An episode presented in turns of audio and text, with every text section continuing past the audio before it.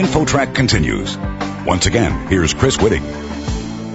Research into school shootings has revealed a previously unknown factor that may have caused an increase in these tragic occurrences. Joining us to explain is John Hagan. He is a professor of sociology at Northwestern University. He's one of the authors of this study, and he's also a research professor at the American Bar Foundation in Chicago. Before we get to the key findings of your study, tell us about the scope of the research. How many shooting incidents did you review, and what was the overall time span? We reviewed more than 300 of these shootings we did this by looking at a number of different data sets and pulling them together to create one comprehensive data set that covers a period from about 1990 up until after 2010. Let's get to what you learned. What was the interesting link that you discovered in your research? Well, what we found, and we hadn't necessarily been looking for this in advance, was that across the United States, and also within the different regions of the country. And even when you look at very specific cities, we were able to identify a clear relationship between the incidence, the occurrence of school shootings, and increases in the unemployment rate. In the early 1990s, for example, and during and after uh, the Great Recession beginning around 2008, those in particular are periods when school shootings increased in the United States. Does this incidence of shootings and unemployment make sense to you? How do you explain this? Well, it very much makes sense to me. If you think about where we might expect most clearly to see a link between people's experiences or concerns or fears with unemployment and what's going on elsewhere in their lives, it's probably going to be in connection between schools where people are hoping to get the education that will provide some upward mobility and the opportunity to do better in their lives. It's going to be people who are in school and also in a period when unemployment is elevated. And that's exactly what we found. In the study you did, did you only look at school shootings or did you also look at mass shootings in other locations? We have begun collecting data more broadly, for example, in workplaces and looking at mass shootings as compared to individual shootings and, and occurrences in small groups. So we're interested in looking at those sorts of things. But insofar as we've looked at them to this point, very selectively in terms of the actual occurrences happening in school, we've not found that those other factors are clearly playing a role. But that doesn't mean that they don't play a factor outside of school. They probably do. And that's probably why we're seeing such a uniformity in the school to work transition, but perhaps not so much more broadly in American society. There's been a lot of variation in findings in prior research on the effects of unemployment on crime. And here, in terms of gun violence in schools, we're seeing a uniformity that hasn't been so clear before. Professor, was there any linkage or anything you found relating to the locations, the geographic locations of the shootings? Well, that's exactly the right question to ask because, of course, as you look across the United States and you look at, for example, different cities, they'll be experiencing some conditions in common, but there'll also be important differences between those cities.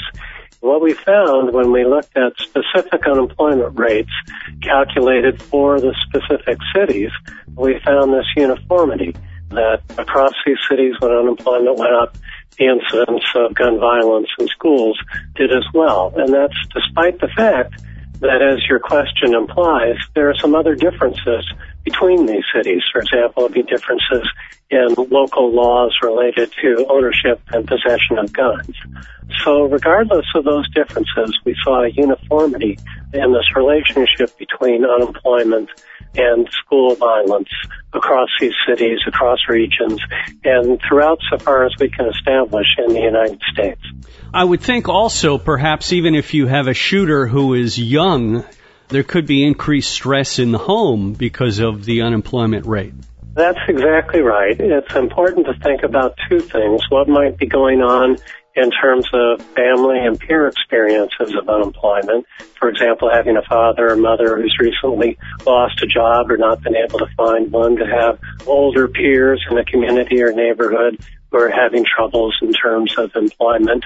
Those can have an impact on a person in school. And also we might expect that as people move along in school and get closer to the expectation of finding a job, we should also find increases in those specific locations as well. And that's another part of the study. What we find is that in more recent years, when larger and larger numbers of people have been going on to college and universities, when they do so, expecting to see the benefits in terms of opportunities and in terms of gaining employment, what we found in the recent period, especially during the Great Recession after 2008, that actually those college settings, university settings, were where a higher incidence of gun violence was occurring. So that's a juncture where you could imagine individuals clearly sort of thinking about, well, what am I doing in school? What am I doing in college and university? And is this going to pay off in employment? And if it's in a period when unemployment is spiking, as it was during the Great Recession, what we find is gun violence. We're talking on InfoTrack with John Hagan, a professor of sociology at Northwestern University and one of the authors of this study into school shootings. It seems like, from what I recall of the various shooting stories, that these shooters come from all different economic backgrounds poor families, wealthy families. Did you look into that in your study? We did. We tried to see if there was variation in terms of socioeconomic background, and that really was not clear in the data, which led us to think that, you know, regardless of where you are in the social structure in terms of your education background, parents' background, financial situation, and so on, you know, there's a uniformity in American society, such a common expectation of opportunity and mobility, the expectation that you're likely to do as well or better, for example, than your parents. That probably applies across the class structure. So it applies both at the lower levels when we're talking about K through 12 education, and now especially more recently among those who are also going on to college and university. Do you plan any further research into this topic? And if so, what would you be looking at? We are continuing to do this work. We're interested in further examining the kinds of issues that you've actually anticipated in your questions. We're anxious to look even more closely at the age structure of the incidence of gun violence. We're interested in looking at racial ethnic differences if those apply. And we're also interested in understanding better what difference it makes when gun violence occurs in schools and in other locations, for example, among adolescents outside of school. Are those different kinds of experiences and phenomena, or do they share a common pattern in terms of relationship to employment? John Hagan, a professor of sociology at Northwestern University and research professor at the American Bar Foundation in Chicago. Professor, thank you so much for joining us today on InfoTrack. Thank you very much. You're listening to InfoTrack, the weekly show with information you should know.